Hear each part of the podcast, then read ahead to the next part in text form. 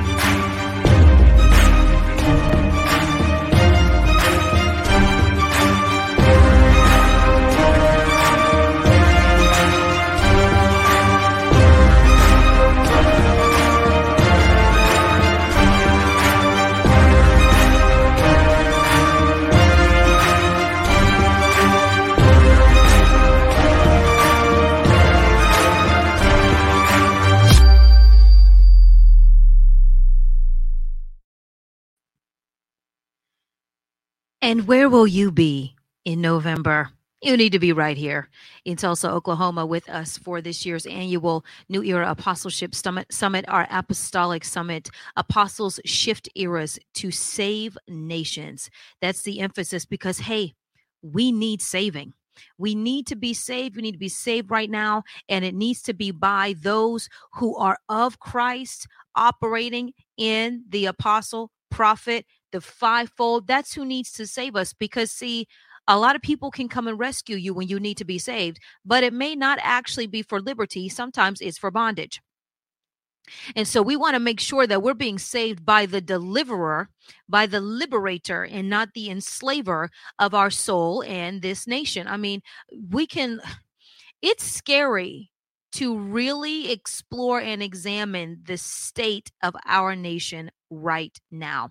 And it's not about politics. See, I'm not talking about politics, I'm talking about existence, the state of where our nation is financially economically on all fronts. Um, we have even education, music, the whole gender issues. This it right here, this is what we need to be talking about. This is what the battle is about. The saving of our souls, the saving of our nation, the soul of our nation. And we really can no longer afford as the body of Christ to play it the safe way and say, well, that's not my job as a pastor. That's not my job as a leader. Let the people decide. We've done this for what, 30, 40 years years now, and look at where we are. And so while we are not telling people, and I say we, the wider we, because we obviously are, the body is not on a broad scale.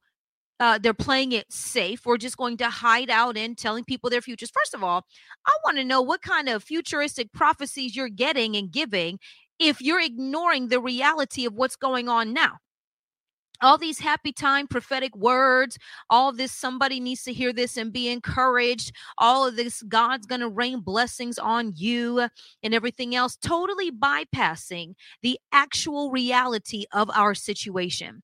It is bleak. It is frightening. And if you actually listen to people who are behind the scenes telling you the truth, then you would have a different outlook because, hey, the church itself in this country is two steps from being locked down. We saw what happened before, and that was meeting in buildings. Now it's about we see also the censorship social media platforms and and everything else everybody's algorithm under the sun keeping your post low lower viewers uh, lower views lower clicks lower likes. If your topic is something specific that's not according to their agenda it's really time for us to wake up collectively and say what are we going to do as the giant that we always are? Because guess what? It's our responsibility. God has given this to us. He said in his word, he's given it to us to take care of. We used to be the stronghold. We used to be the the gatekeepers. We used to be the standard. People couldn't run around looking any old kind of way on the street. Um, you could not, you know, there were certain products that just died in the open market because the church was like, we boycott that, and it was boycotted and shut down. Do you know how many things the mobilized church did? This was before social media. How do we all know we were boycotting? This was before texting. This was before emailing, even to the extent for sure that it is now. We would see a product, the church would say, "Not so. It's not happening. We're boycotting your you're boycotting your clothing line." We're boycotting this television show, although that has still been quite effective, I must say. When when they come out with this antichrist sacrilegious mess on television a lot of that does not last long. However they keep making it and sometimes they do keep it on their network just to prove a point no matter how poorly it's doing. But when the church mobilized to come against something it died or it became a subculture not the main culture. No, we need to push you down to where you belong. So even if we can't end you, we will suppress you. The church used to be the master suppressor of evil and wickedness. And see, now we see why we had to do that because the argument is everybody has the right for free speech. If all we were doing was talking, and if talking didn't produce fruit, then that might have an argument.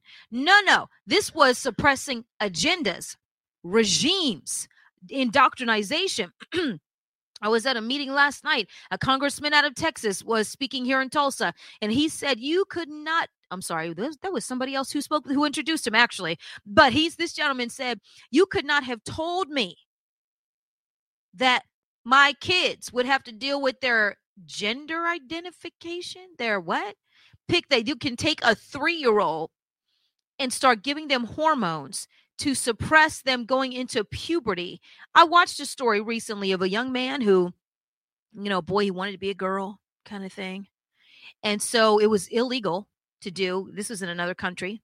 And the mother was on estrogen. She was on hormones for herself. So she starts giving them to her son. Now, the doctor said over there, no. The psychologist said, no, this is disorder. This is no, you cannot do this. You will make permanent damage to his body. If he ever snaps out of this, he's stuck. And so she began to give him her estrogen, halted his natural phase in puberty because he was like mid midway through and uh, softened all of his features because that's what the hormones do. So he looked more feminine, did all these kind of things. Well, on the other side of this, he decides, I'm not a girl after all. I really am a boy. But guess what? He's permanently stuck in between two genders. And she now is like, Did I do the wrong thing? And I just really didn't consider. So, see, we have parents who are just as culpable in this as th- this thing wouldn't get off the ground if it didn't have parental support somewhere. And so she believed that he could. And now he is like 16 or 17 maybe maybe 18 years old facing the reality of the rest of his life being this we don't know what gender. Your your genetics your chromosomes are one thing your hormones are something else and so it's like now, because this is all about producing a sterile. How many movies have come out about humanity becoming extinct because of sterility? Everybody's sterile. Nobody can reproduce. And then they have to turn to science to create ways to to reproduce humanity, to to generate pregnancies again, and everything like that. All of that and we learned this on this show, was painted out so that we would be compliant. when those ideas initially absolutely crazy, but you know, they did do that in such and such, and they did do that in whatever television shows, series, multiple seasons in series about this very thing. But I tell you what, God is still on the throne, and if He be, and if he be gracious, then we will have another shot at this. Now, it's still Prophets Month. This is the last Thursday in Prophets Month. It's also Chief Prophet's birthday, Prophet Paula Price. Uh, but this is the last Thursday in Prophets Month. Our sale of the weekend is 15% off the PAQ, the prophetic aptitude questionnaire. I had to get it all right. I was like, it's not the assessment, it's the aptitude. It is an assessment. The prophetic aptitude questionnaire. If you're one of those people who's been hovering around waiting for another sale, this is probably going to be as good as it gets for a minute. So you want to make sure you get that 15% off. You can pay for it now, take it next week, take it later, but make sure that you purchase your PAQ. Find out if you are on the beginner, intermediate, or advanced level prophetically, not what you feel you are I know I'm advanced, Prophet Angela, because I've been doing this for X amount of years. Mm. You know, you can do the same thing every day. It does not make you a master. It does not make you accelerated. It does not make you at the top. I say this all the time. Somebody can work in a company for 50 years, does not make them ultimately the CEO.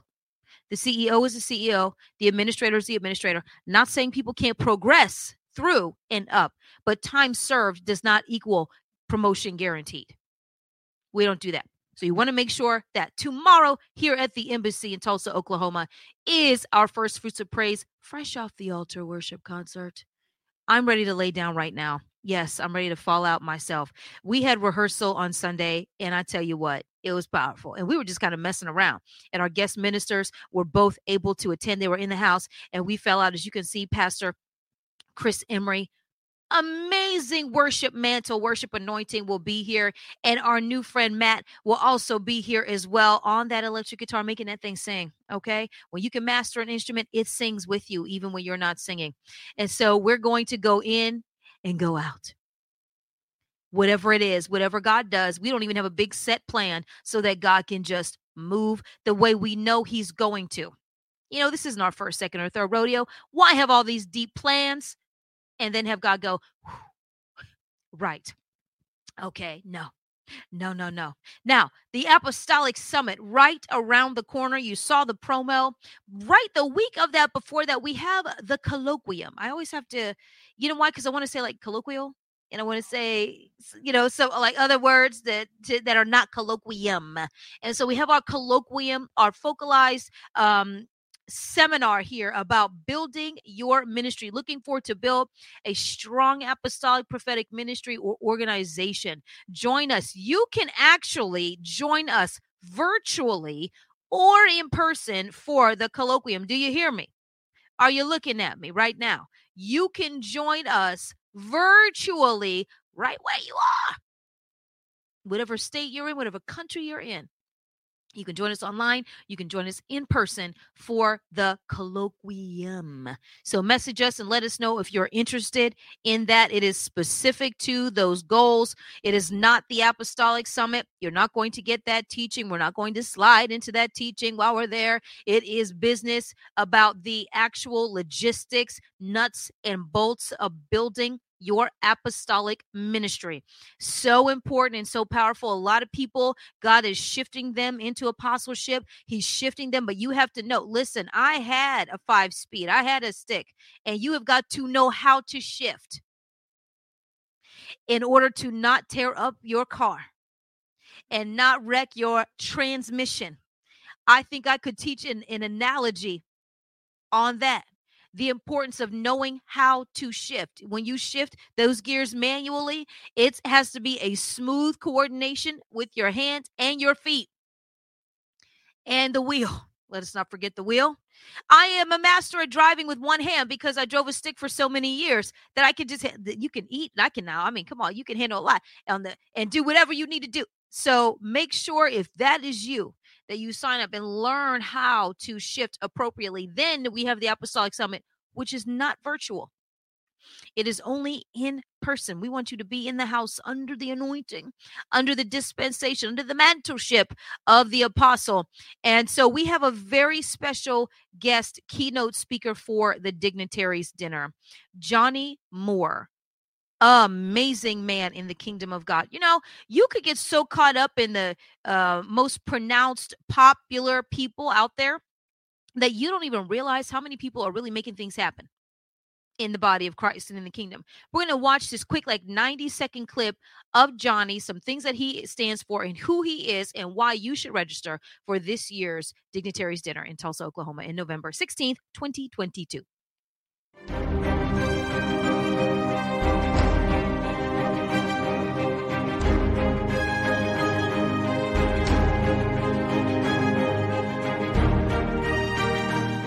The State Department official number is in 60 countries around the world today. It's it's dangerous to be a Christian, and it's actually wow. probably more like 80 or 90. I mean, we are seeing first century persecution in the 21st century on a scale like we've rarely seen in history. Right. And in every single one of those circumstances, the first people these bad men target are Christians. Well, ISIS has done that in terrorism. Mm-hmm. They've disrupted terrorism. Hmm. And you know, a lot of leaders would say, "We didn't see this coming. It was a total surprise." Yeah. But but it wasn't a total surprise. No. This organization, ISIS, has existed since at least 2003 or 2004. It was an mm-hmm. offshoot of Al Qaeda in Iraq. See, we have to be careful, you know, to not succumb to the uh, to the propaganda. Uh, it, this is, by the way, what communism is really good at. You know, I mean, the, the the communist system, wherever it's been tried in history, eventually crumbles down on itself. They suppress the voices of those people. This is what always happens uh, with, with communism. This is the lesson of history. It eventually crumbles down on itself. But what the communists have always been good at is propaganda. The United States is a confident country. We hold our leaders to account.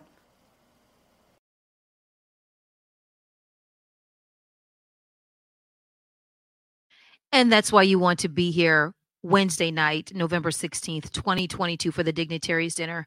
Johnny Moore, powerful. He is also over our Dr. Price's marketing company, uh, JDA Worldwide, and he founded the Kairos Company, which was the initial one. And then it just expanded, was bought out, and all these other things, and has gotten so much bigger. And so this man has a backbone made of steel. I'm sure of it an entire steel skeletal system to do what he does for the Lord. And that's what you have to have a backbone um, not just a heart, not just passion, not just fire, but you've got to have a backbone of steel and iron that cannot be broken and won't be moved against opposition. Apostles, we are this is why we're addressing why we're shifting eras to save nations and that preaches so isn't that exciting to preach it's so amen to say yes yes until it's time to get out there and do it and that's when you really discover do you have what it takes to execute what God has given you or only talk about it. We see a lot of people doing a lot of talking and not doing a lot of doing. And if you are an eloquent speaker, if you're charismatic, which these mantles are built to be charismatic, if you're that, then you can just, I mean, say and say and say, say and not really do. Dr. Price has recently dispatched our prophetic company into this city to go to the board meetings and the city council meetings and to sit there and to pray, to make our presence known, to flex your mantle. I mean, to flex your mantle and flex your mantle muscle when people go in and they know, oh, here come Prophet Angela from Dr. Price. Oh Lord. That's right. Devils beware we're on boots on the ground boots on the ground and not just in the prayer closet in the back of the building the farthest point from the front line of warfare. That's the safe place. That's the hiding place. We always want to be in the hiding place don't we? Lord you are my hiding place my resting place my strong tower all those things. But you know what? At this juncture he needs people out front who are willing to not just take hits but to throw blows and we have got to be out there throwing blows and going to meetings and being loud when necessary not not not um see you have to be strategic because you can be loud and then you're always thrown out and actually have less effect you can be counterproductive to why you're there, counterintuitive to why you're being sent. So it's not just about being loud because anybody can be loud. Anybody can disrupt. You know, just it's all about disruption. Anybody can disrupt. He even talked about ISIS being disrupt disruptive and what they do. It's not about just that, but it's taking back authority, taking back ground, being the stronger man in the room. And you could say nothing and be the highest power. And everybody knows when you come in and sit down, oh boy, oh Lord, everybody has been in that room at least one time when the boss walks in and at some point, everybody stops. Do you need anything? Is there? And they're like, No, no, I'm back. Okay, okay. And I was like, Okay, why are you here? You sh- you want the? All right. Get a little nervous. Why are you just sitting here watching? And and see, that's how we need to be when we show up. It's like, okay, but why are you all here? Because every time you show up, our plans, the plans of hell, have to go down by our presence, even in silence, praying in the spirit, knowing that you are about to mess, you about to throw them down. Father, we sit in this meeting today. Mm-hmm. You just sit there, mm-hmm, mm-hmm, and look intimidating. Absolutely. Gone are the days of the sugar-coated soft church where everything is love, love, love. Love, love, love in uh, one of the programs that I edit in and, and create flyers and whatnot for, I was uh, looking for pictures of the Bible just to have on the side. And almost every picture that had the Bible highlighted was the scripture about love. Just love, not power, not anything else, not the word, love. And so we're supposed to just love, love, love. And we see where that's gotten us nowhere but on the bottom. Last week, oh, did you watch last week's show? My God. Dr. Price talking about people quantum leaping into the office of the apostle. And before this, it was quantum leaping into the office of the prophet. Anybody who could hear from God in the bathroom, that bathroom inspiration, that pizza dream inspiration, that indigestion inspiration. Oh, my stomach acting up. I think it's God because, you know, every time my left side hurt a little bit, then I know, then, then you must be a prophet. Go on and prophet, tell us, prophesy. What? And so it should be no surprise that now people got bored with that, failed at that. Oh, let me dabble in this here apostolic thing and see how that works out. I tell you what, and I said this on my broadcast yesterday.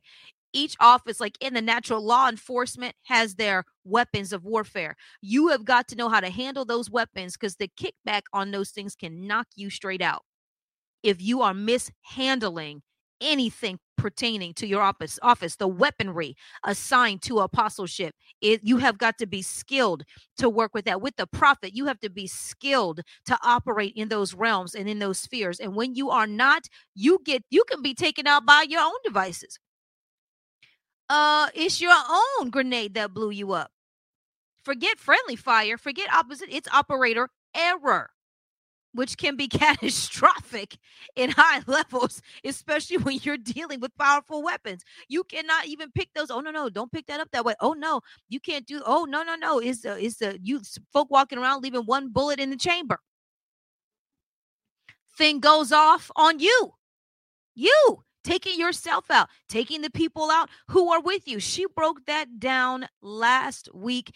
Everybody checks the past and path of who's standing in their present, is something that she said, and how we don't do that. We don't do background checks in the kingdom. Well, we do, but in general, we don't do background checks. We don't say, when you see somebody who was with somebody prominently and then all of a sudden they're not and they show up somewhere else you need to ask what happened because when somebody leaves their other job, and then if you're going to bring them on, you actually don't ask that person, you go to the person that employed them,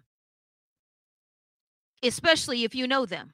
Now, I need you to tell me what happened here. You may not be able to tell me details. You may be bound by confidentiality. Am I getting into a mess in dealing with this person? Yes or no? Would you exercise caution? Would you encourage me to move forward with them? See, these are yes or no questions and answers where you may not have to divulge personal business, you but you can no. Mm-mm. I recommend you make another decision. Okay, that's all I need to know. Well, I will say I did not write a letter of recommendation. See, those things right there to the people who care about the truth say everything absolutely everything. Well, you notice that I didn't have a letter of recommendation in their packet. And would you like some coffee or tea? And you just, and it's like, okay, thank you so, thank you so much. You have a whole lunch to say that one statement so everybody knows we're not moving forward with that person. Or, oh, absolutely. Yes, I give my seal, my endorsement. Go for it. That also says everything. We do need to do our homework and not believe one side of the story. And it's it's oh it's just so and i tell you and sometimes you just like blow your fuse. I cannot believe the mishandling. But guess what? The whole entire system is based on mishandling. I mean even in the pastorate folk get put in step in do whatever self-promote self-appointed friend appointed uh, you know flunky appointed people who have not succeeded. Let me tell you something. I would not be interested in apostleship at all if somebody who uh, commissioned me in this office was not successful in it already for a long time. A long time. Who has mastered warfare, who has conquered and overcame, who can teach and impart that. These are warfare mantles. You're going to fight. That's the thing and so and teach you actually that truth yeah that's so stop crying about it let's stop whining about it it's you know eh, who who wants to rachel's husband's a police officer he came home today man these criminals on the street oh when are they going to stop? Well that's kind of why you have job security. Because criminals ain't going nowhere. And if you don't catch them they're going to move around. They're going to go to jail, do whatever. And we have got to stop walking around thinking not strange, people. I mean, really, we still think it is so strange because the doctrine that we have been fed at large is passive. It's apologetic. It's backtracking. And we know it's sugar coated, sugar infused. Everybody is on the sugar crash right now in the body of Christ because we've been riding high on the sugar high of the God's love sugar for so long that now that thing is crashing because sugar will let you down, won't it though? it will betray your high and it cry you crash on down and that's where we are in the sugar crash of god's love like nope the sweet has left the high of it has left. The endorphins of the doctrine are gone. And now the reality of what we have done to ourselves is settling in. Because, see, that's what happens when your sugar rush comes to a brick wall. And all of a sudden you were this, and then you're this. Anybody ever do it to themselves with the sugar, right? You're like, and you know what you say in that moment? Why do I keep doing this to myself? And then you reach for another piece of sugar to help yourself be lifted up okay? Because you don't want to go through the detox of not come on if you're if you're an intense coffee drinker and you don't have that coffee sometimes for one day two days your head hurts your mind doesn't work you're cranky can't take risks can't think can't even praise god. Is he worthy to be praised? Because you need that cup. You need that cup in your life. And that's how we are on this doctrine. God is yanking that thing out of our souls. He is taking all of the fluff and stuff out of it. And we are realizing what have we been high on all this time? It has not been nourishment, it has been an artificial high. And whenever you do, you know, survive the holistic transition from preservatives to holistic eating, and your body detoxes and you survive it, then you become grateful and thankful. You're like, wow, why didn't I do this before? And you're stronger and you're more focused and everything else. And so we're going to be right back after this quick message with our one and only host, at least the one that we can see, which is Dr. Price. We can't see Jesus Christ just yet, but we can see him through her. okay. Follow me as I follow Christ. And so we'll be right back after this quick message with Dr. Price and wherever we're going in the kingdom tonight.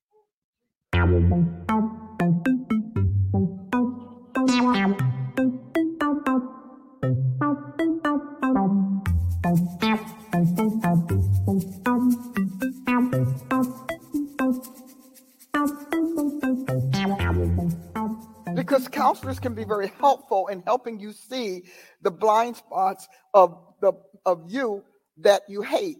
We all have them so you you have things that you hate doing and yet they are why why you're in the planet. So you're trashing all the reasons that God made you and all of the attributes and talents that he gave you. You're trashing that because of you're appropriating someone else. And the scripture has a four letter word for that called envy. Because you don't feel good about you, you know, um, because well, that's that's Satan's world. It's up to you to rise above his world you as many people aspire to lead because it's a fascination. They're fascinated with what they see, but they're operating on just the visuals. Why? People just obey so and so. Oh, look, I, they get to sit in the front. And so you're always operating on the visuals and not the reality. Like, what does it cost for somebody to be trusted to that point? You don't even think about being trusted as a leader, you just want to be appointed. Everybody has their place. Every what, is, what God said, every member gets to do their share. But so let's move on. Effectively, the treatments in this process blend the cognitive and affective domains so they infuse learners with the practicalities of prudent leadership, not just give me a chance leadership. Because if you want someone to put you in leadership just to give you a chance, and you, you plan to operate on pity or deceit. So you don't realize it. So opinions become intelligence. And, and don't dare try to refute it because now you're going to get the lashing of the defense network. The reactionary defense is going to lash out at you from a tongue that can't spell. And a mind that can't think. So you all are always fighting with God, and then you're mad because his promises are held up. God's like, I'm not late, but you are. So you don't know who God has coming down the pike in your life who cannot tolerate and who will pass you by because of something he's trying to fix.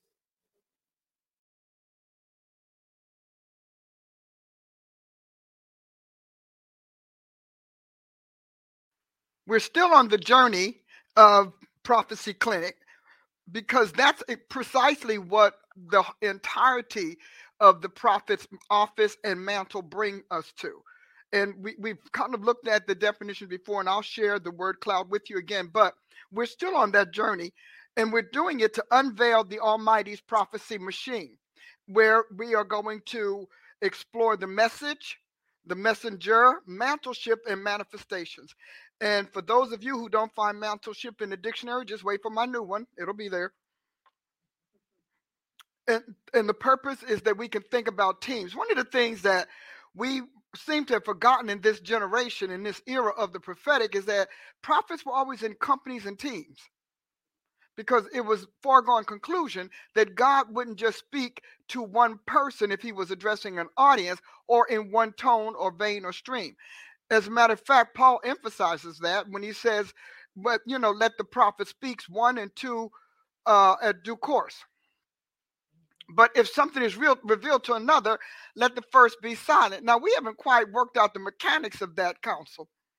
We're still working out the mechanics of that. Uh, but there is still the, the larger uh, idea that prophets are not sole agents or sole communicators. Prophets are in companies. Why? Because God is wants to speak on a plethora of subjects and in a spectrum of ways so that everybody in the audience gets to hear his word to the population in their understanding. He makes it relatable to them. So you'll have that, you'll probably have a representation of several prophets' mantles. If you're going to put together a, pros- a presbytery, maybe a presbytery is good. I don't know. I might come up with that. You know, I'm on a blast with these words. So it, I could very well come up with a presbytery.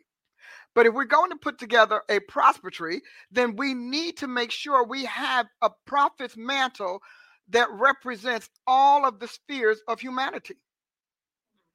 So that everybody who comes to a general assembly of sorts, conference, uh, symposium and as our new one, colloquium, thanks to Chief Prophet Tyler, but that they can still hear God from their perspective. There, in my assessment, I have 12 different types of prophets, so it, is, it behooves us to have at least one voice on any one of those types. We then have the spheres of domain. You want that. So if you're going to put together an effective prophetic company or gathering, then you need to consider this council so that everyone can hear from God in their respective realms. Now, this is also important so that the prophets will begin to minister and get used to ministering with others in giving and taking. We don't like the protocol. There's, I mean, we poor etiquette, poor policy, poor, poor eh, whatever. Pick something, Pro- protocols, whatever we have.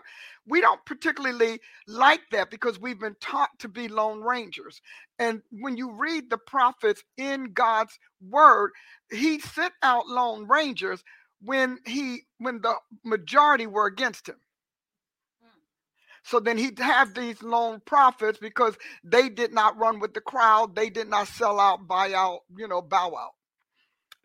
But in the normal course of things, the Lord actually actually used companies.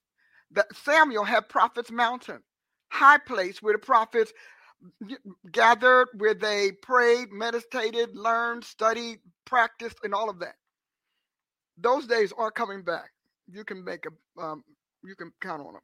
But if you look at this team, train, equip, arm, and mantle.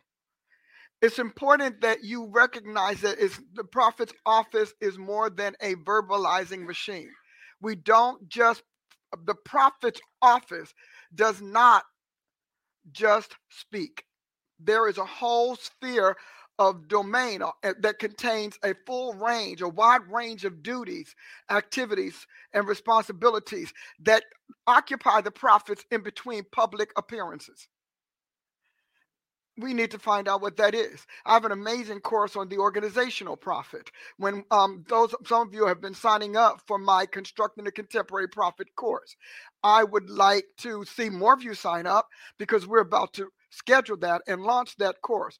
What is it to construct a contemporary prophet using eternal tools, concepts, lessons, theories, and mechanisms? How do you do that? Well, you'll need to enroll, enroll in a class to find out because I'm not giving away the store. Establishing official prophets in public service practice.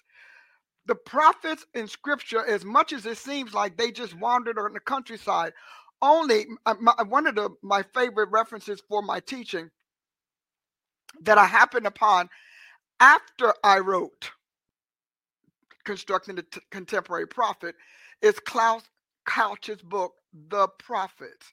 Now, there he has two volumes. One's the red one, that's the one that is pretty technical. And then he has a blue one that gets real there. It, gets there. And so, um, yeah, ooh, Jesus, Brother Cows. I say, oh, yeah. But one of the things he said is that the roaming prophets were charismatic prophets. They were not considered official Nabi or Nabiim because they had no station, they had no home, no place of, of um, service, and no place of practice. So, in his words, and, and I kind of deduced that from what God was sharing with me. Now he's he's like in the 70s, maybe even earlier. I'm doing my work in the 90s. And so it's interesting how God is still trying to get it out there. So when you look at these prophets and, and, and when you see them, all you do is see them when they are prophesying, then you should question whether or not they're occupying the office or simply exercising the gift. Now, that can be a tricky question in today's time because when you ask it, there are a lot of official prophets who've never been office trained. So they would be qualifying as a gifting, even though they do so much more than verbalize eh, or voice the word of the Lord. So that, that is another thing you'll learn when you enroll in my class, Constructing a Contemporary Prophet. And the, the tagline is what prophets do when they're not prophesying. That's the whole premise of this.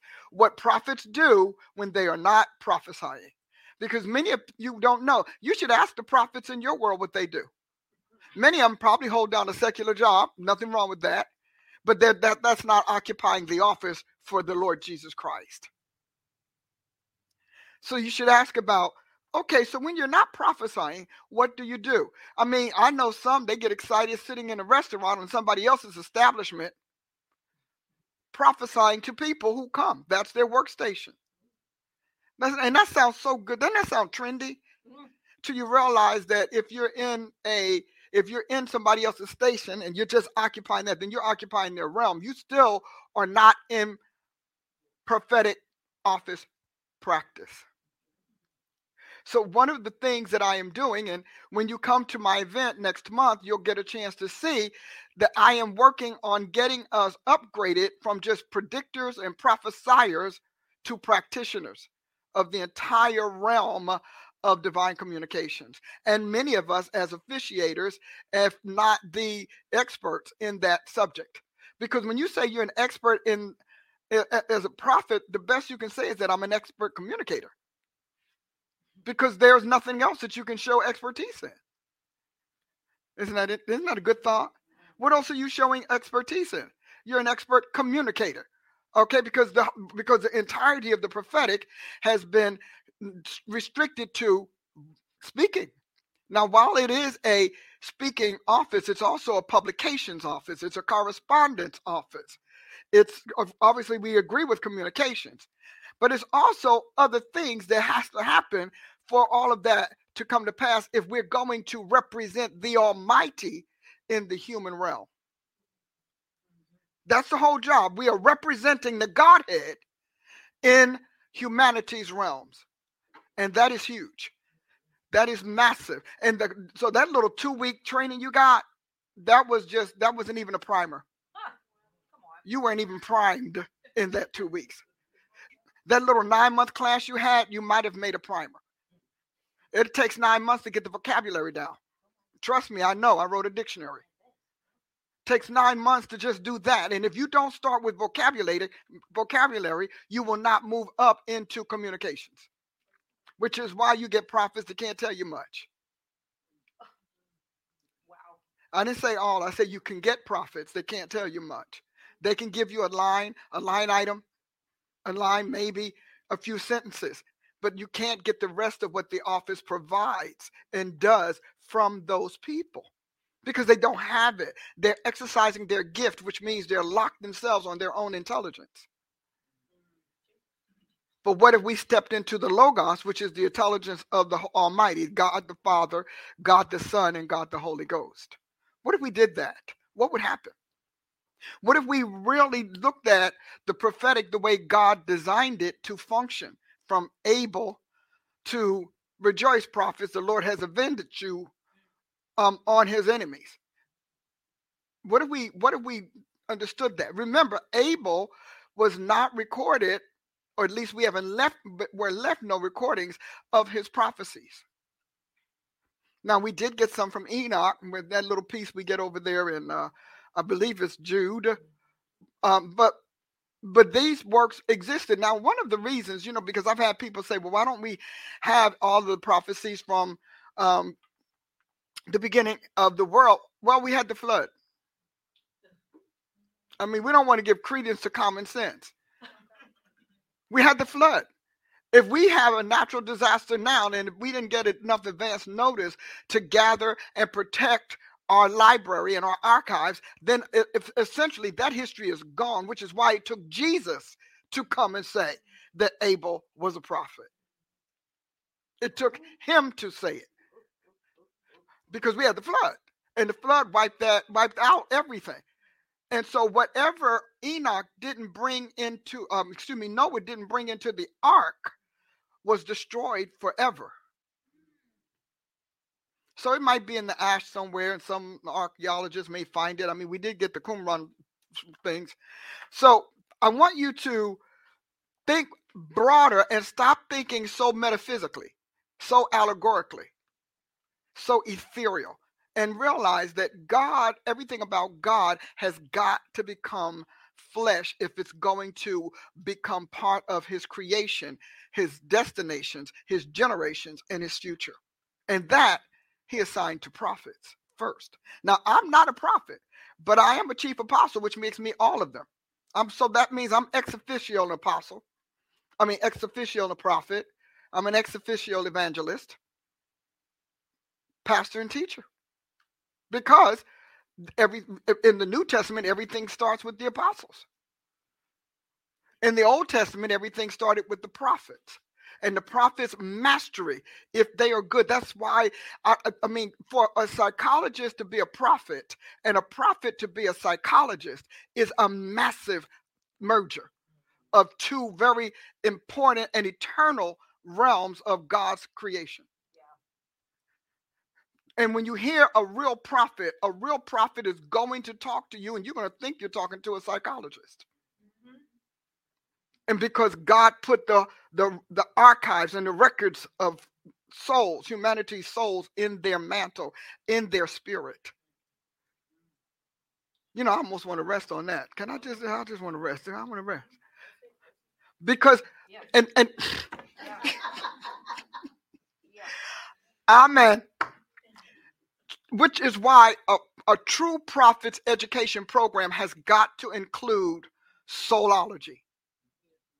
I won't say psychology because you'll go to these other Buddha driven programs and Asiatic based programs and you'll begin to fix um, heal people to stay broken and still live under the condemnation of the law of sin and death. So I use soul, soulology so that you understand that we are talking about the, the, the soul as the maker made it. If you're taking notes tonight, write that down. Prophets are to learn soulology, which is the study of the soul as the maker made it. That premise is based on Ezekiel, where God talks about all souls are mine. And the soul that sins, it shall die. That is a prophet.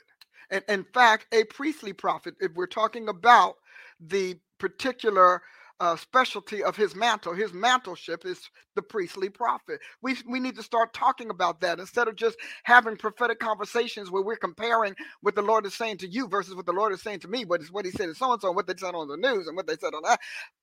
Mm-mm, no, we need to start talking about the office, the full spectrum of the prophet's office, mantleship, gifts and talents, executions, and dispersals.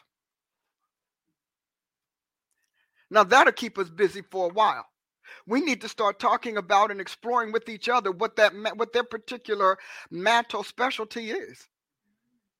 What what department of the spectrum are they most suited for? See, there's a lot of growth for us to have here if we want to grow up because much of what you're you're disgusted with right now has to do with that narrow definition of a prophet. There is a reason why the Old Testament calls their prophets nabis and those of idols diviners. Hmm. There's a reason why there is that distinction. Divining is just talking. So today's modern prophets could very well unwittingly fit the definition of divination and not mean to, not intend to. So they've made themselves unintended diviners.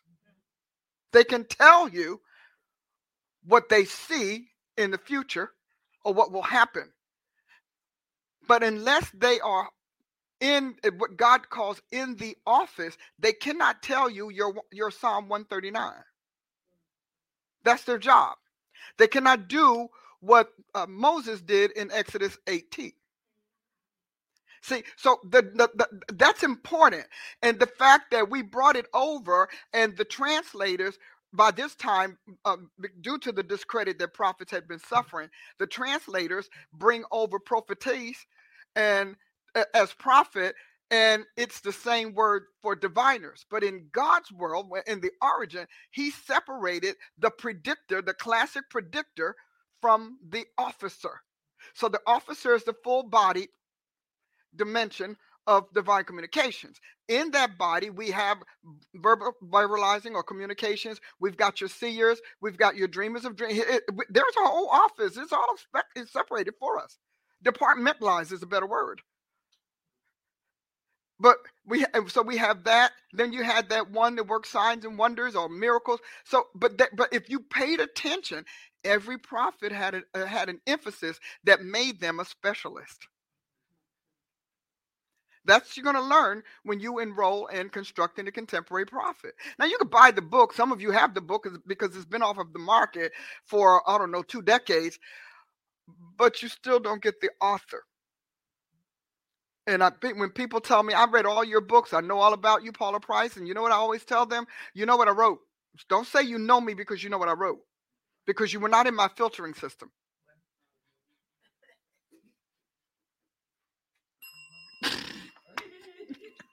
You couldn't you couldn't fight it anymore. No.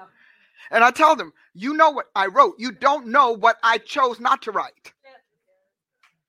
You don't know what I left out, and you don't even know my criteria and my decision making system on why I put this in and kept that out. And so don't tell an author you know them simply because you because you read their work. Because a lot of editing goes into our work. Just saying. But to get back to the point, you really want to enroll in this class. It is not for novices.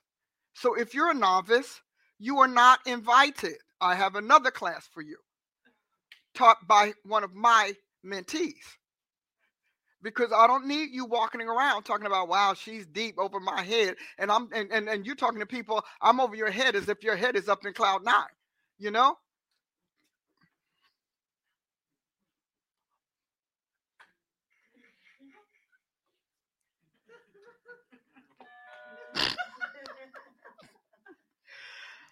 Because you, you, take people's word for it. You don't ask them what was their level, what is their peak knowledge of the subject.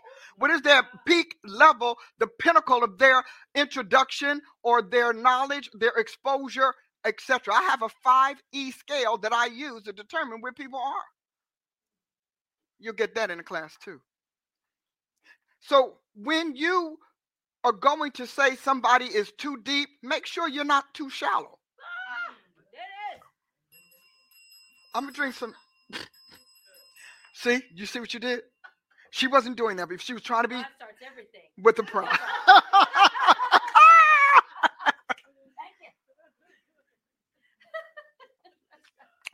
I want you because prophets are the foundation and the founding stone of all civilization. So that means that whether people like us, don't like us, we're in the bedrock. If, if the whole if the whole of the planet was cement, we're in the cement. And then we're part of everything that that cement builds. We are the founding stone. The prophet is the founding stone. And then when Jesus goes back to heaven and brings in the Gentiles, he then now brings in the apostles. And he started that of course, obviously, you know before he left here. You you you have to understand because we, are talking unintelligently. We're, and people are resisting us and resenting us because there's no intelligence. It's illogical. What got Jesus the attention that he garnered was that people kept saying, but he's saying things we've never heard, and it makes sense. And our hearts are burning within us, and, and it's not the, the, the dinner we had. And so we have got to do better, people. If you're going to be a prophet, then be the prophet that, that founded the planet. Laid the foundation and stop being a divinatory prophet. You don't know what that is? Purchase my book, The Prophet's Dictionary. I give you a pretty extensive definition of it. You don't even know that these people are divining. I can tell you that those prophets that apologized about, for, about this 2020 election were divining. That's why they apologized. So either they were divining when they prophesied uh, or they were divining when they apologized. So either way, divination was in there. Because a true prophet will not recant anything that they know is God. They will just ride out the storm, ride out the criticisms, and all of these other things, knowing that God's word cannot return to him void. And so they stand on the word of God. And if God gives them a controversial word, it's usually not in the beginning of their uh, their ministry. He because he kind of builds confidence by giving them words that quickly come to pass. So he's building their confidence to know God has spoken. has, you know, God has spoken, who can but prophesy? See, who can but prophesy means not, you don't have to be a prophet. They put Amos among the prophets, but Amos said he wasn't a prophet. He said, I was no prophet. I, Amos was a gift. And he was an ad hoc gift at that. And so some of the others. And God lets you know who were the real prophets because he he he the older prophets mentioned them. You think it doesn't matter that a seasoned prophet uh, acknowledges or refuses to acknowledge. You think that doesn't matter. It may not matter to your friends and your little circle of friends, but it matters to the discriminating. It matters to the discerning. Wow. Because they know that if the the people who are have been holding the fort on this and running with this all of those years are not acknowledging you, then there is something that you are falling short in. Because one of the re- things I do when I'm I, I now that I'm able to, I'm able to pull my prophets into my prophets uh, program, training program, by from my pool of uh, intercessors. Because if you want to know who a prophet is, if you want to know where they are, put the prophets and the intercessors together. Yeah. That will immediately, immediately, there will be that distinction. Immediately, you will see that. Put the prophets and intercessors together. First of all, you'll see who falls out in prayer, goes to sleep in prayer. You already know that's a problem. As they think they think prayer, prayer is a sleeping blanket. I pay attention to who cannot handle the pressure of the Spirit of God. So if the Spirit of God so overwhelms your intercessors that they can't help but drift off, you probably have not even a good intercessor. Put them with the congregation.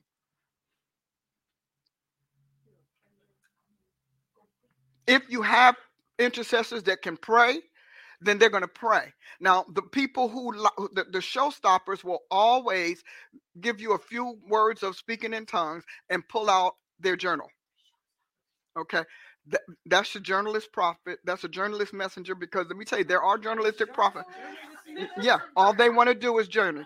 They just want to journal everybody's experience. They, and they and they do it in the group because they they don't get the same stimulus at home. So they take advantage of the collective stimulus that and the environment that's created, and they just sit and write.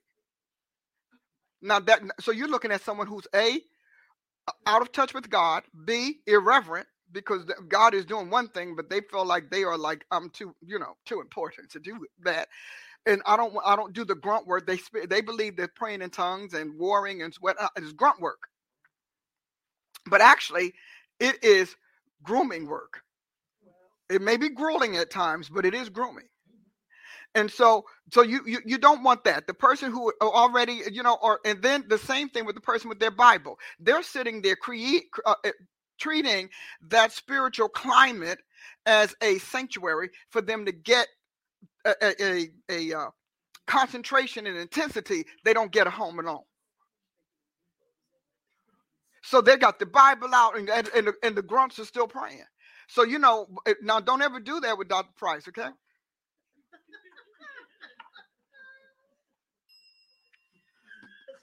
Don't do that. I don't think you're deep because you got a word 20 seconds in. Because that tells me you brought that word.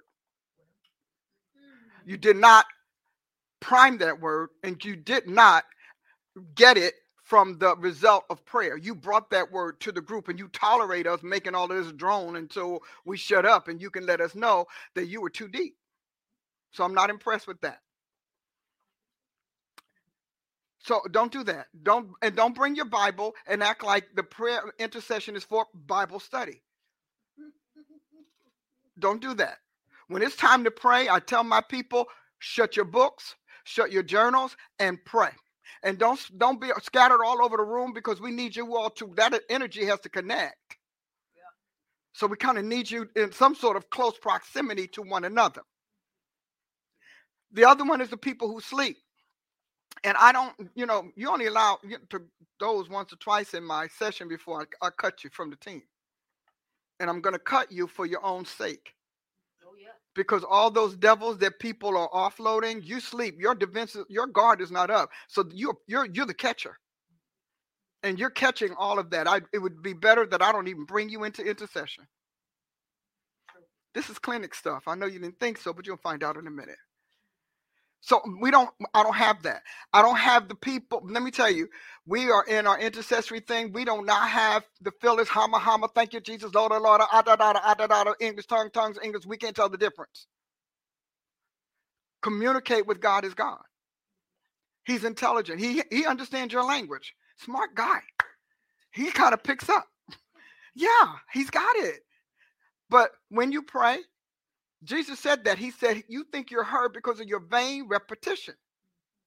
You keep saying the same thing over and over again. And Father God, and Lord Jesus, and Almighty God, and Jesus, please, and Lord, and God, and Holy Spirit. And stop that because you're clogging your brain. And you can't get the intelligence through. Because you, you if it's okay for you don't have to talk fast. You don't have to pray fast.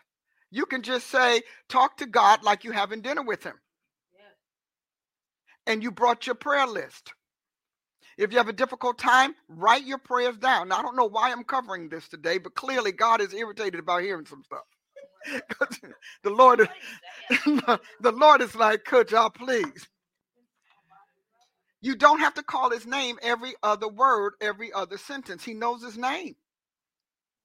And while you're doing that, you're leaving room for much, much nonsense. You know, the uh, you know uh, the the uh, Proverbs when Jesus said the same thing. God doesn't hear you more because you called his name 16 times in seven minutes.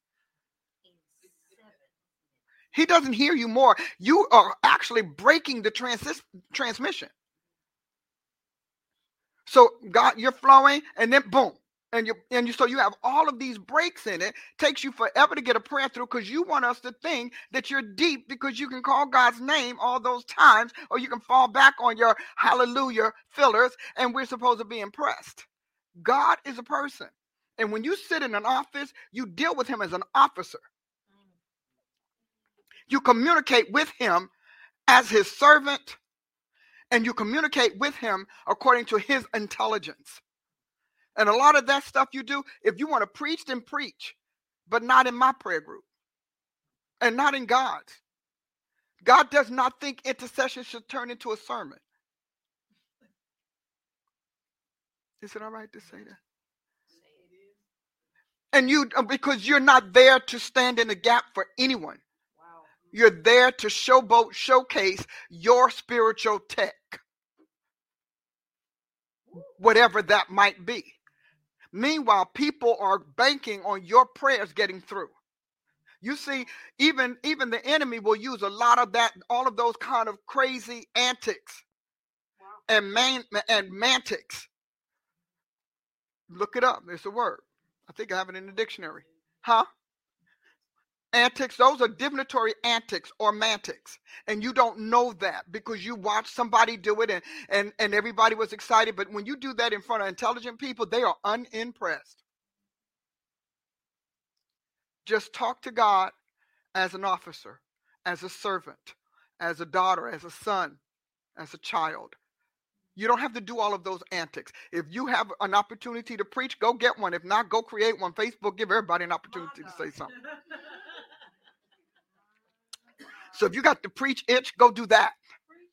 But intercession is, is supposed to be standing in place. Of, we do standing in the gap, and that doesn't speak to this generation. So let me give you a 21st century way of looking at it. Intercession is standing in the place of a sufferer as the stronger one. You need to write it down standing in the place of a sufferer as a stronger one. So when you're interceding and you're interceding for your mother, you are into you literally go into her disease or her sorrow or her loss and you go in clothed with the whole armor of God and you muscle out the enemy. Because that thing started spiritual. And once you handle it spiritually, she'll start to recover physically and or respond physically to the medication and the treatment that's been unsuccessful up to that point. It's important that you realize that intercession may or may not require physical appearance, physical presence, but it is always you ceasing to be you to become the sufferer. See, if a lot of people knew that, they'd be better at intercession or they dodge it altogether. Because Jesus said, The reproaches that reproach you fell on me. You are the carrier, you're the bearer, you're the deflector, you are the, the authority in that matter. So when you intercede, a lot of things that you all say in intercession, God is like, I don't even know what that is. The angels are like, Most High, we tried. You know? And the angels standing around there saying, trying to give throwing words at you. You don't even get them. And then you get one word and you say it to death and never look it up. This is the office. The office is very different. It doesn't pray like that. And when you see intercession in scripture, it is not until the church that the intercession is uh, immortalized by anyone less than a prophet. It's the prophets that brought us intercession, and they did it with their authority. And when your intercession is effective, then you are then primed or conditioned to become intervention.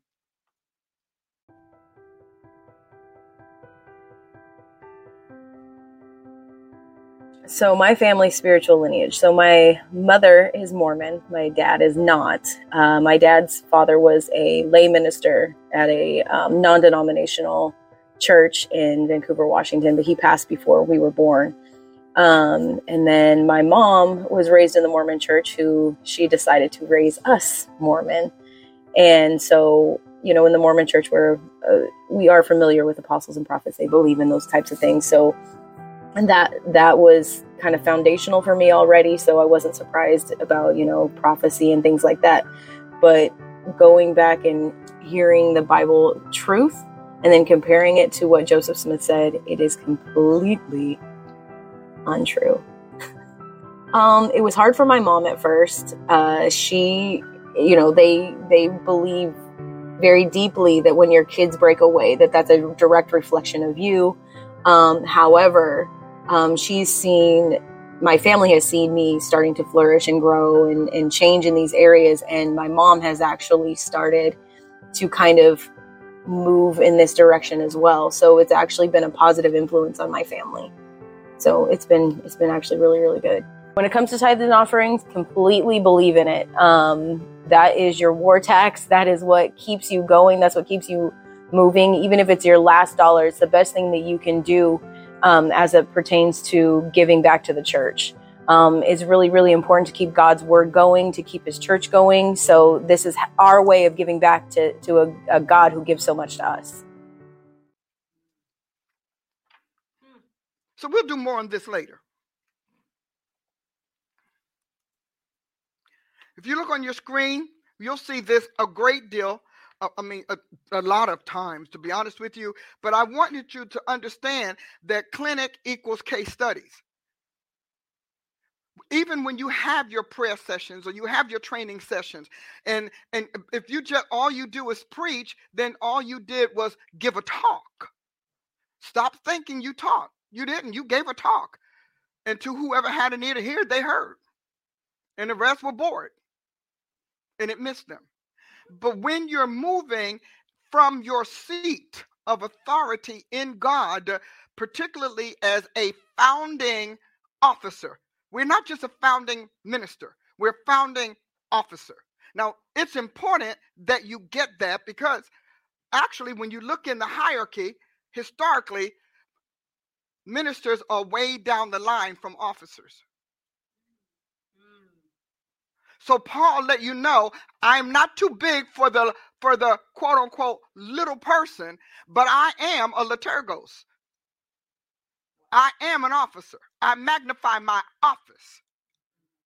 And sometimes you work in your office, sometimes you work in the field, sometimes you work in other people's property. We need to think differently and stop thinking so maniacally about the prophetic. We've been very maniacal in our approach, and people are like, I, am trying to fix this. So if you look at this, you can look at the clinic. These are the elements that should be in your clinic.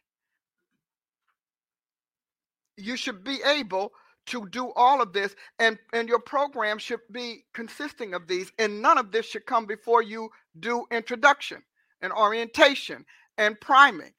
We have a terrible habit in the the non-denom churches of starting everything with the end. So we'll start with how to prophesy, not why or when or by whom. We'll just say how to. We start you in how to classes. Then you all went out there and spent all of this money to be activated on a how to that you can't explain.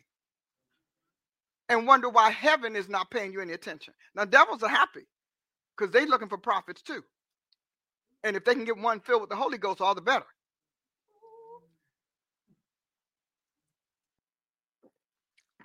So when you do that, you, when you do clinic, then when you move into that, the next thing you're going to get into is, of course, you're going to start looking at cases.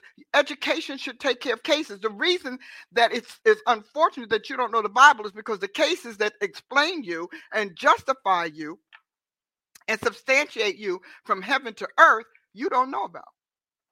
You have no idea.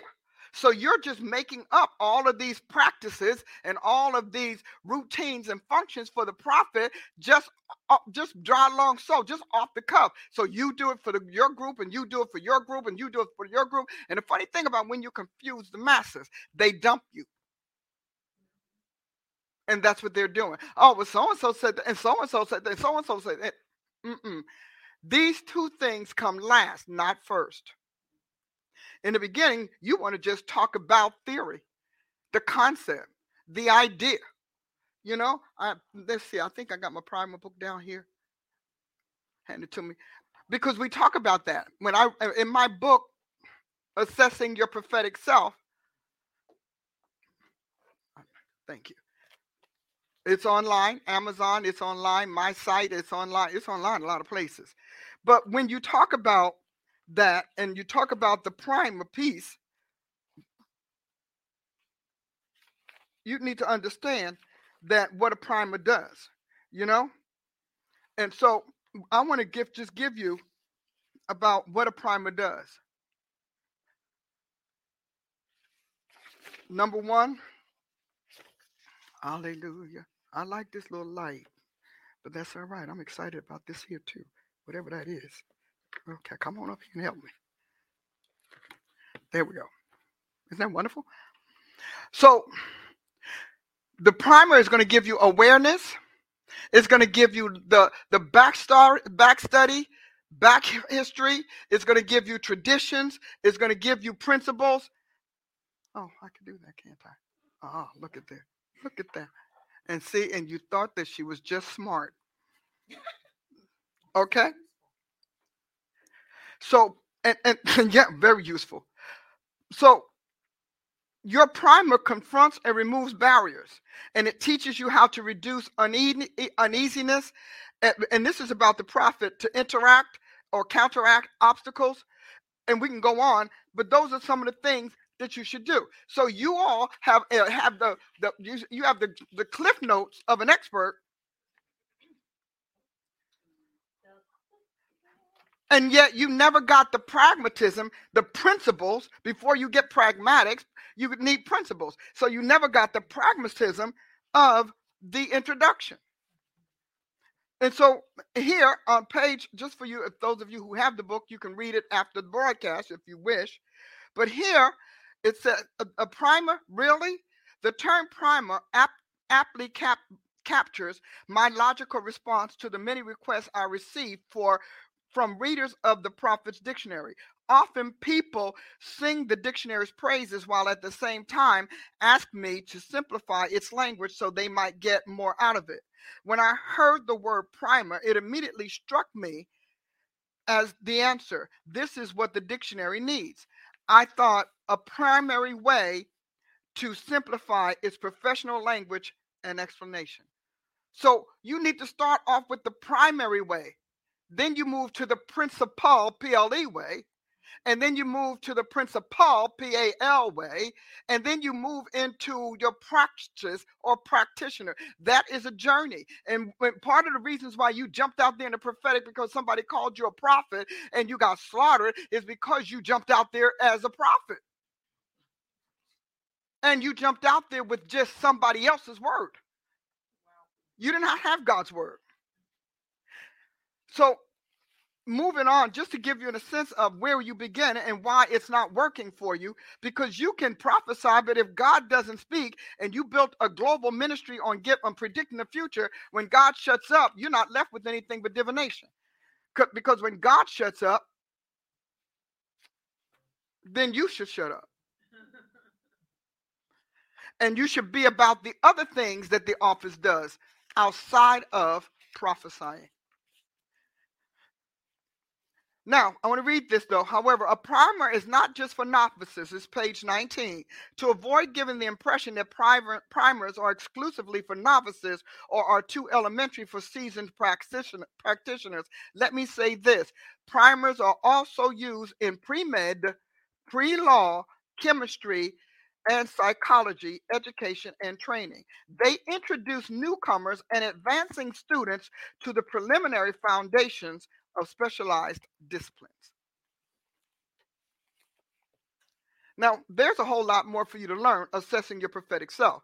I wanted you to understand that you want to get into the specialized, the mastery, and the expertise, and you don't even know why and you have been talked out of reading your Bible because, after all, the Bible is antiquated. I just want to say to you, for those of you who say the Bible is antiquated, outdated, ancient, and antiquitous, let me just tell you the Bible came from heaven. Your interpretation's coming from clay. Your revelations and applications come from clay. The reason God makes it easy for prophets to get it is he gave them a spirit that never breaks its channel to eternity if it stays in the word. The word guarantees the streaming of heaven's eternal wisdom to the prophet's soul, the prophet's spirit. So the, the spirit there is the spirit of God in the prophet, but then there is the spirit that is uniquely that of eternity's prophets. Does eternity have prophets? Well, yeah, I wrote it in uh, before the garden, God's eternal continuum, that God had angels as prophets first. So the template is not ours to make, it's ours to take. Wow. The template's already done. That's why angels will leave you when you start leaving Jesus. They're like, hold on. Wait, wait, we're not going. We, here's where we part ways. And they go and look for the next one that God is using. Well, Dr. Price, I'm not, you know, I don't know. When the, the spirit, listen, when the spirit that put Saul in power left Saul, everything has to have spiritual power. God assigned a, but depending on what your translation, a distressing or vexing spirit to take the place of the quality spirit that God gave Saul in the beginning. Spirit means angels, it means invisible beings. And so God's spirit left. When you read Ezekiel 9, it is a scary statement of God's spirit packing up and leaving. But you have you have to read it and stop let, stop letting people who can't spell Bible. Oh. Okay? Tell you about Bible. You have you you all are listening to professors who can't who have never cracked the Bible, open it, went to sleep, open it, got mad, then decided to just watch it on TV and then decided to just listen to it on a tape. And these people are telling you that it's outdated because they are underrated. And you're listening to them.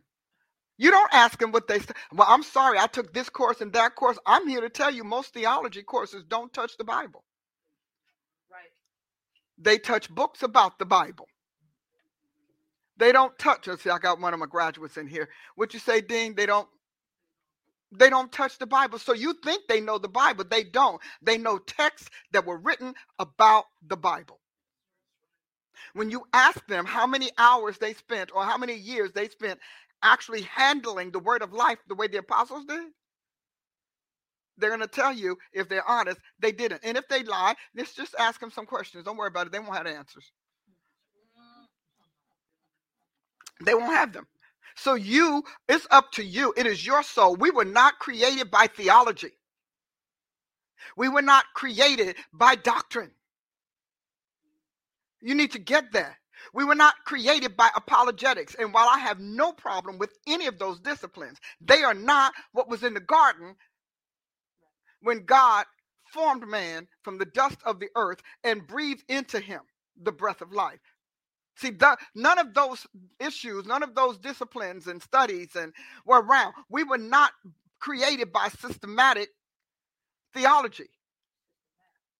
We were created by the systemic breath of the Almighty. So I'd like to know how he created us. I want to hear from the person who made us because he made one man and one woman and hasn't been back since to make anything. His, his work is so good that devils got to try to use his product to pervert him. They still can't do it. And it takes millions of them, and it's been taking millions of them millennia to do what God did in a day. Now I'm gonna tell you this: you can tell that that blindness is on the mind of these people because they can't put that logic together. Mm-hmm. And then science got the nerve to tell you there is no God. I'm like, there is no, okay, I'm gonna go with you on that. There is no God, but you are God. How'd that happen? And you're God from the God from your maker God's properties, material, processes, and resources. Now he's still around doing God, making kids, babies, everything.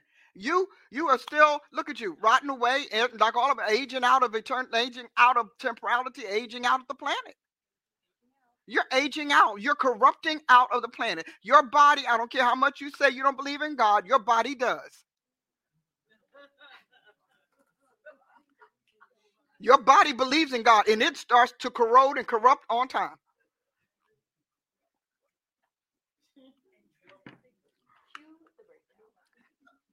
You hit, and, and let me, every 10 years, you're going to look there. And if you don't believe me, just keep your 16 year old picture up on the wall. Oh, yeah. every morning in your mirror, when you go to shave and, and put on your makeup, brush teeth, I want you to look at that 16 year old and I want you to look in the mirror. I'm sure it won't it won't hang there long because you won't be able to take how little it is. Pay attention when they have these, you know, they do these infomercials, uh, infomercials of all of these people who look better because they use some product. But then go to the book, go to the yearbook. Oh, she hasn't aged a year. Yes, she has. Eyes were up here, they're now down here. Lids were up here. Now there's a gap between where they were and where they are face is still falling. Why? Because the bone structure doesn't care about your applied remedies. That's why many times people are like, you haven't changed or you have changed or whatever they say but don't you can tell me all day long. See we uh, aging alone will kill it. Well we're going to defeat aging. No you won't. And you know why? Because the earth is aging. And the properties that you're using and the materials that you're using to defeat aging comes from an aged earth See, but that's logos. And so you, uh, uh, well, I'm sorry, we have this chemical. We got it from the, the, the rainforest. The rainforest is aging. Do you imagine the rainforest isn't Egypt, Eden, rather? Rather, the rainforest has aged. I don't care how fresh it is. Take that stuff, separate it from its source, put it on a shelf. It rots and it stinks and it goes away. And it was the rainforest. So now God has examples. You know, we do know that he has examples. We know about the hell of cells or the hill of cells, but in the end, it's all dead. God's saying you starting with death to defeat death. Now that's in Bible. I, when I started teaching on the sporogenesis, I was like, God, when did you put this in here? And I'm convinced he came back and wrote it because I couldn't possibly have missed it. but it takes the officer of the throne of Christ to make the quality difference, the intelligent difference. So they can talk all day long about we're going to defeat this. No, no. Humanity can destroy. We are masters at destruction. For the thief comes, but for to steal, to kill, and to destroy. So humans are masters at destruction, which is why they destroy life to improve life. That's what we're living right now. They're destroying life to improve their lives. Because that is the law of sin and death. And we're going to have to talk about that one day. I think you'll appreciate it. But as it stands, you should recognize this book and it listen in its ravaged form. Because you know good and well they wrangled, they took and they cut this out and whatever. But what they missed was the Holy Ghost. See, the Holy Spirit fills in the blanks.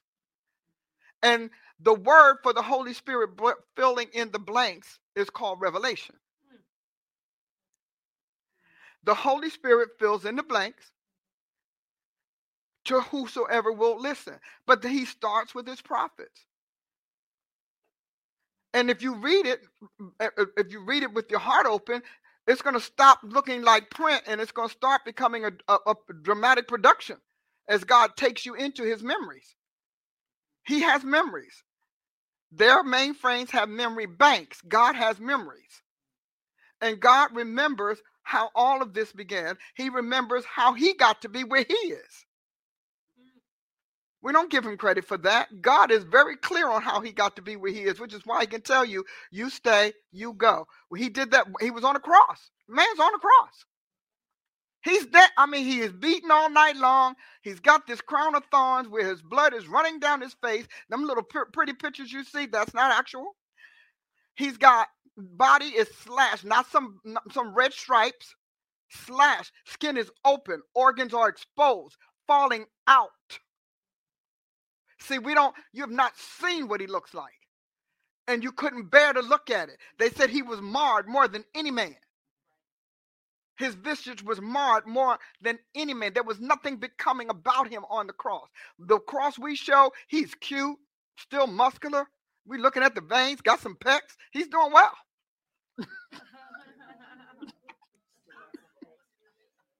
For a man that's just been beaten all night long, he looks great.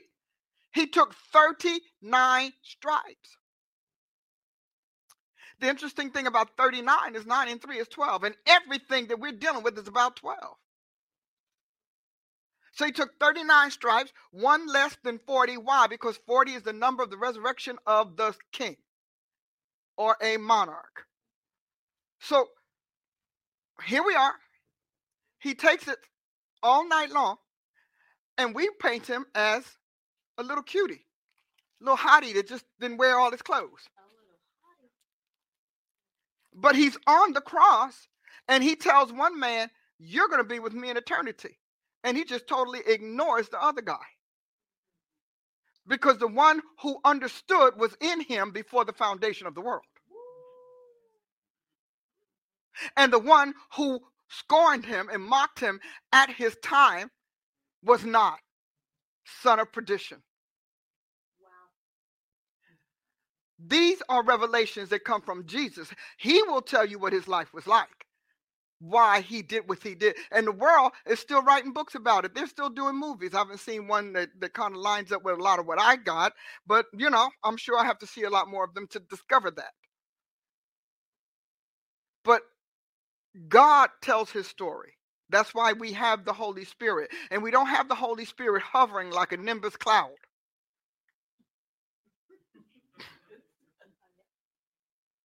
just hovering, you know? And and it's just running past you, running through you. No, the Holy Spirit is in us. He is our cellulation. He is the cell of every human being. He is our blood. And every aspect of the human physiology has an intelligence, has a brain. Blood cells have brains. I know we don't think they do, but they do. They have brains. So, everything that God is saying and teaching us, you need to understand and realize it's His story. I remember the feminists getting mad because they were like, why does it have to be his story? Why can't it be her story? Well, you probably got a story, but it's not eternal. So we can have your story in the realm of the doomed. And we can have his story from heaven to earth, from eternity to eternity. See, this is the logic that prophets have. Prophets are known for having that indisputable logic, that rebutted logic to know, yeah, but that's what you said. They can talk to me all day long. When a science can tell me that you look like you did at 16, 21, 30, 35, when you can tell me you still look like it and you're still built like it. See, because we're going to give cosmetic surgery some props. But when, when they tell me when they open you, your organs still look 16, then I'm gonna think you you have found the fountain of youth. Otherwise, you have found the fountain of untruth.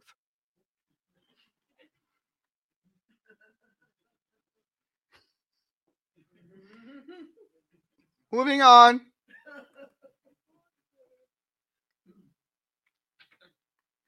It's important that we understand that. All of us want to, you know, we all want to be I want to be whatever. Uh, take me back to 25, 23. I'll, I'll be cute at that with this wisdom. But I'm still feasting on death. See, I'm not eating manna from heaven.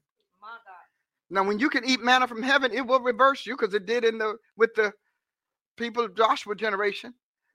That manna changed their entire physiology, and as long as they feasted on it, they were mighty and indomitable. But then they had to go back to eating meat and eating from the earth, the dead earth. And it didn't take long for that soul that was not renewed and that spirit that was no, you know, that spirit of death that was on hold, suspended to go back to work. See, this is eternal biology. See, because death didn't leave them, it was suspended because the manna was producing the eternal life that kept angels and that keeps angels going. Men ate angels' food. So they could not, and, and believe me, it didn't keep anybody alive because their, uh, their whole generation still died out, but they didn't die out sickly. They did not, they just aged out of the planet. Are you okay? She's no? Okay. So I just gave you prophecology, prophechiatry, and prophenomics. We're going to go over that in the next several weeks. You need to understand what that's like. Now, I talked to you already about prophecology, telling you that the, the prophet has got to know the soul of humanity. Because heaven is not does not see the soul the way the earth does. Heaven sees the soul is fused with the spirit, not the body. It's installed in the body. But the soul is fused with the spirit. So it everything that God has to say about us in the Old Testament is about the soul that must be born, must be saved from eternal death. Souls are born to go to hell. Spirit born to go to hell, to kill the soul So when you look at Proverbs and you start reading Proverbs according to what I just said, you're going to see a whole lot of difference in your understanding of its statements about the spirit and about the soul. Because the spirit, the human spirit, is natural. It is not eternal. That means it's it's depleting itself. It, it's not self-generating or regenerating it's depleting itself. And the spirit that the Holy Spirit replaces is that of the serpent. So the spiritual life of the natural person is of the serpent in the garden. And it is feeding and fueling the soul. It is forming and shaping, absorbing the human spirit because God left. God left when um, Adam ate. He's like, I'm not cohabitating with the, the being I cast out. I'm not doing that. So does this make sense? So now, so when we think about it, and you realize that you must be born again, you must be born again because of not that wasn't just a a paper contract. That was a cellular contract. Wow. that was a biotic contract made between satan and god. And obviously it was made before man came into the planet because satan knew what he was going after and he knew there were nobody had pens and pencils back then. We didn't have attorney to arbitrate and navigate and negotiate. We didn't have any of that. All we had was whoever's whoever wins this clump of cellular biology owns the future, owns the generations, owns the descendants. So Eden was not we now we read it in its well, it's paper, but there was no paper back then. So the covenant that was created by Adam was simply an access covenant. He gave the serpent, who was cast out of heaven, access to his physical being to begin to become the spirit of life that would keep him alive, rule and govern him until, and see to it that he too didn't go to the place where God cast Satan out of. Hmm. Now, the cells that he received were cells that that fused with God's life, and but they did something very important, very scary. They began to kill the God life in him. And in killing that light, then he began to kill the God consciousness, God awareness, God knowledge, God a peace, a, a pleasure. God desire. That is why you must be born again. Because this was not a, a religious issue. There was no religion in the garden. Write it down. There was no religion in the garden. The garden had no religion. I need you to get that. They had they had people, they had beings. We had the creator, we had his adversary and we had two people that were up for grabs. They would either be one's trophy or the other's trophy. Now, um, we can talk about that another time, but this is the knowledge prophets run on. Talking about the mind of Christ, the thoughts of God. Jesus always deals with his adversary. He's not caring about your religion. He doesn't care about your religion. He does not care about you lighting candles, spinning around, eating blood, or any of that. He does not care about it except to the extent that he wants to offer you a way out. When we do the the gospel is the way out. But it does it, uh, culminate in the transference of a God. Adam transferred, he changed his God because there was no religion. He had no religion. I, I keep saying it like that because we're basing this on something that's foolish. There were no there was no religion. Satan did not preach the gospel perversely. Adam did not respond to the gospel that Jesus brought. That's why he had to have a replacement called the last Adam and everything in, in the garden and everything before religion was formed was about heaven or hell. But no, not even. was about hell. Everybody went to hell. That was the whole power of the cross. Everybody went to hell. Where do we find Abraham? In hell. Moses and Enoch and Elijah, we later down the line, later, it, it was worth worthy to mention that they were caught up, that they did not see death, because that was were exceptions. And because of how they treated the Almighty, worked with Him, and interacted with Him, they every time they did right, they rose higher than death. So death started dying in them. And it began to disintegrate in them as they took on more of God's life.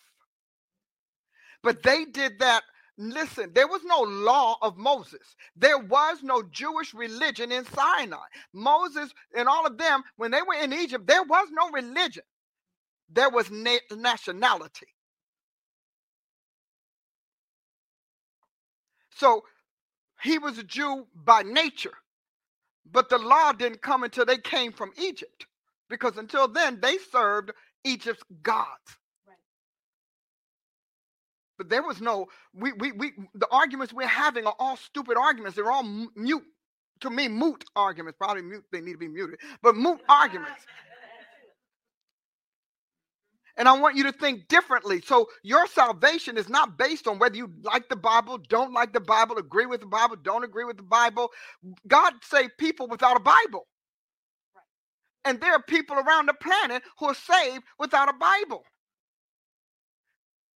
because they were saved. They, they got saved by faith by the Holy Spirit who's hovering around them, offering them eternal life.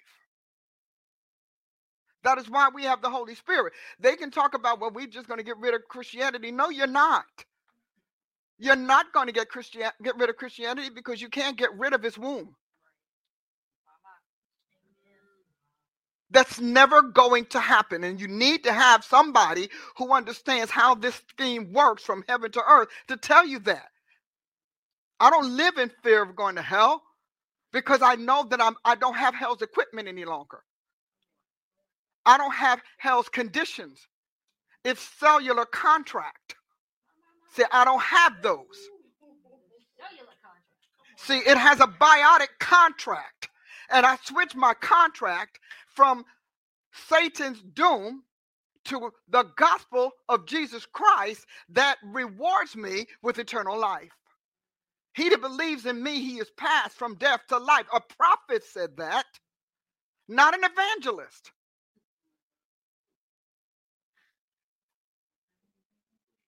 if you don't eat my body and drink my blood, what is he talking about? Back then, they, their their whole idea was when you got a body of knowledge. Even today, we call it a body of knowledge.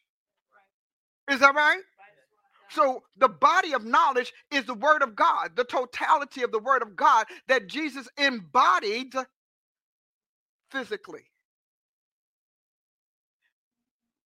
So I don't have those those kind of I don't I never have them. As a matter of fact, when people I listen to Christians that talk about I just don't know what I am. Are you kidding me? When I got up off the floor, emptied of my devils, and I was emptied. I never ever wondered who I am in Christ. Now I can I, I, can tell you I've had questions on how to grow, how to mature, how to understand his ways, how to follow them. So I have some how-tos, but not who I am. I'm an offspring of the Godhead. And I'm good at it. I know that there are saints that are not. That's your problem. You can you can talk about being, you know, you're a, you're a sinning saint. I'm not. I'm not. I'm an erring saint. I can err because I don't know. Err in my ignorance. I don't know. But I'm not a sinning saint. We're not, I'm not a sinner saved by grace. I'm I'm a sinner, say I'm a saved saint, or either I'm still a sinner. So I don't carry my sin attributes. I don't carry that. My flesh remembers them because now they've been downgraded to physical, mechanical behaviors, influences, and impulses. And it's my soul's job to curb those impulses. And it's my spirit's job to enable my soul to do that. So I don't walk around here. I'm not tempted by sin. I'm really not. And I, because when I was a sinner, I was really good sinner. I was thoroughly, thoroughly committed to sin. Thoroughly. I'm telling you, if it was there, I'm going to try it. But when I met the Savior, and I looked at this man, and I, so I didn't get saved because I went down to an altar. I was in my room praying, and Jesus came into my room. He he showed up for me to take me and from that moment on, everything that was blinding my mind, I felt these things pop off my brains. Pop, pop, pop, pop, pop, pop. And it was a sky. I didn't even know the sky was so pretty. That's how occultic I was. And I say this to you to say if you are born again, born from above, according to Ezekiel 36 and John 3, if you are born again, you are an offspring of the Godhead, and it's not about a Bible. The Bible is your guidebook. Bible doesn't save. The word saves. Bible doesn't save. And I'm speaking to someone today. You're saved by words, and the words in this Bible were written by prophets. So you need to seek more from your prophet than your future. You need to seek guidance. You need to seek explanations, revelation. You should seek interpretations, mentorship, business, enterprise, projects, ventures. That is what you should be seeking from a prophet. Now, a prophesier, you should be seeking some words and happy that you get them and hope you get the right ones. But prophecology is for prophets handling of the soul. Prophechiatry, the mind, and then prophenomics, the economy. Prophecology, the soul of the prophet. I, if, and if your prophet's soul has not been healed, then guess what you're going to get? An unhealed dispensation. A little good, a little bad sometimes on, sometimes off, a little maybe, a little not. So, the mind of the prophet, let this mind be in you, which was also in Christ Jesus, who being in the form of God. See, under the soul, we must believe to the saving of the soul. Your soul must be converted. The mind has to be transformed. You renew that with God's word. And then lastly, prophenomics, the providential assets of the prophet. Now, as long as uh, long as I'm preaching this, you have an ear to hear. It is yours. It's your inheritance. It's there whether you hear it, whether you get it or not. But when you hear it, it wakens it because it's there in you in dormant form. That is why you want to enroll in my class, Constructing the Contemporary Prophet. I'm sure they have it on the screen. I've had a blast with you. Um, I'm going to end on the same slide that I always give you. Should the testifier, storyteller, reporter, or talebearer's state of mind matter? To the prophet, it will. Prophets are ridiculously discerning. They're going to be all penetrating everything, picking and stuff. I have to turn mine off because when I'm in a large room with people, because I'm like, ooh, mm, oh, mm, oh, mm, mm, my, own. And that's not what you do. That is where self control comes in. And that is where love comes in. Love observes and doesn't condemn, but plans to repair. Love observes, does not condemn, but plans to repair. See, we stopped at no condemnation, and we act as if that was a period there, not a comma. But it says there is no condemnation in those who are in Christ Jesus. Does anybody know what the rest of it says? Who walks according to the Spirit and not the flesh. Should the following be taken into consideration? Diluted testimony and assessment, naive, inexperienced, underexposed criticisms, errant reports, misguided motives, impulsive blurts. And in question two, how much weight should the mental state factor into divine communications? I would like you to take that as a clinic project and begin to work with that and use what we showed you back here to answer those questions, to build up the discernment you need for detection, inspection, clarification, and approval. God bless you. Hey, we come to the end of time. Believe it or not, we are at the END of this all. And it's time to sow. But before you do, let me encourage you, urge you to sow, sow, sow, and then share, share, share, and then share, share, share, and then sow, sow, sow. The where you can sow is on the screen. I'm asking for those people to say, well, you know, we shouldn't have to pay for that. Uh-uh. When people tell me that, I take them to Paul's words. Paul said, If we have sown to you spiritual things, then we have every right to expect to reap your material things. That includes prayer. For those of you who've been who've been lying about people shouldn't pay for prayer, prayer if prayer is spiritual, if, if you're talking about motivation, you're talking about encouragement, that's one thing. And they get paid for motivating and encouraging. Prayer is spiritual, so there's a lie that we cannot charge you for it. It's a spiritual act to the spirit realm.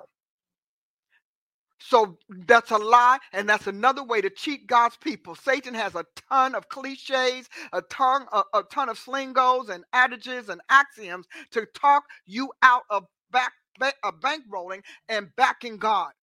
Meanwhile, he's siphoning your money on every turn. You're paying more for food than you ever have. You're paying for gas. You have to take medications you don't even need or want because the thief comes but for to steal, kill, and destroy. But I've come that they may have life and have it more abundantly. So Paul told us if you preach the gospel, you should live from the gospel. Included in the gospel is not only preaching, but praying and prophesying, ministering to the saints, tending to the needs of others, good deeds, and sacraments that keep us in good stead with God. You heard it here first. Time for me to go. Join us Sunday at the embassy, home of the congregation of the mighty, where God stands. And when you come, you can come for Sunday school. You would love Sunday school. Some of you all online, I'm looking at your your comments, and and you know we just applaud Chief for how she's walking through this faith message in a way that we did not hear it, but are now ready to receive it.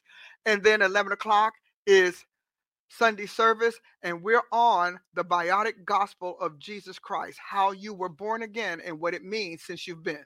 God bless you. See you next time. Live, think what? Think powerfully. See?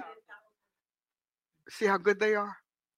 Think differently. Live powerfully. In Jesus' name. And prosperity will be yours. God bless.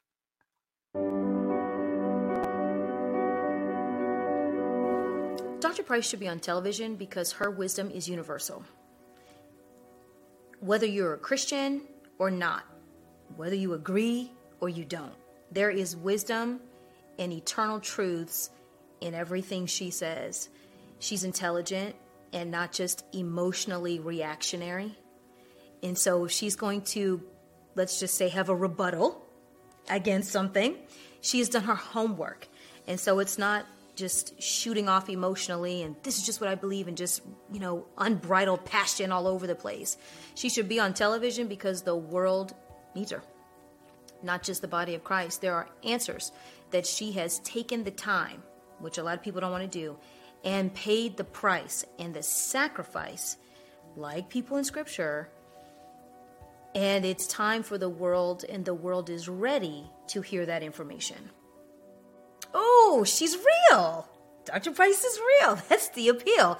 We just had a whole bunch of people in church on Sunday, and the overriding comment was, but she's just so honest, but it's just so truthful. And it's not just honesty to shock people and do whatever. She's honest about the Lord, honest about the word, honest about us sitting in the seats and herself also sitting in their seats. And and that's that's huge. You, you don't even realize you don't hear the truth a lot until you hear it.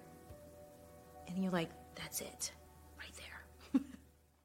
I want you to do me a favor. I want you to visit www.takingiton.com Taking It On is not just about a television show. It is about getting around tables, having discussions, making connections, shaking hands, opening doors and you might be the solution or the open door to what God has told Dr. Paula Price. And so as we continue to take it on, we want to take it on with you. Partner with us at www.takingiton.com.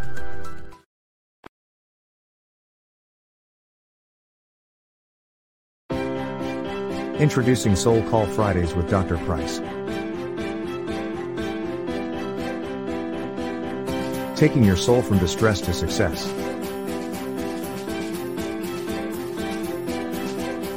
One person at a time.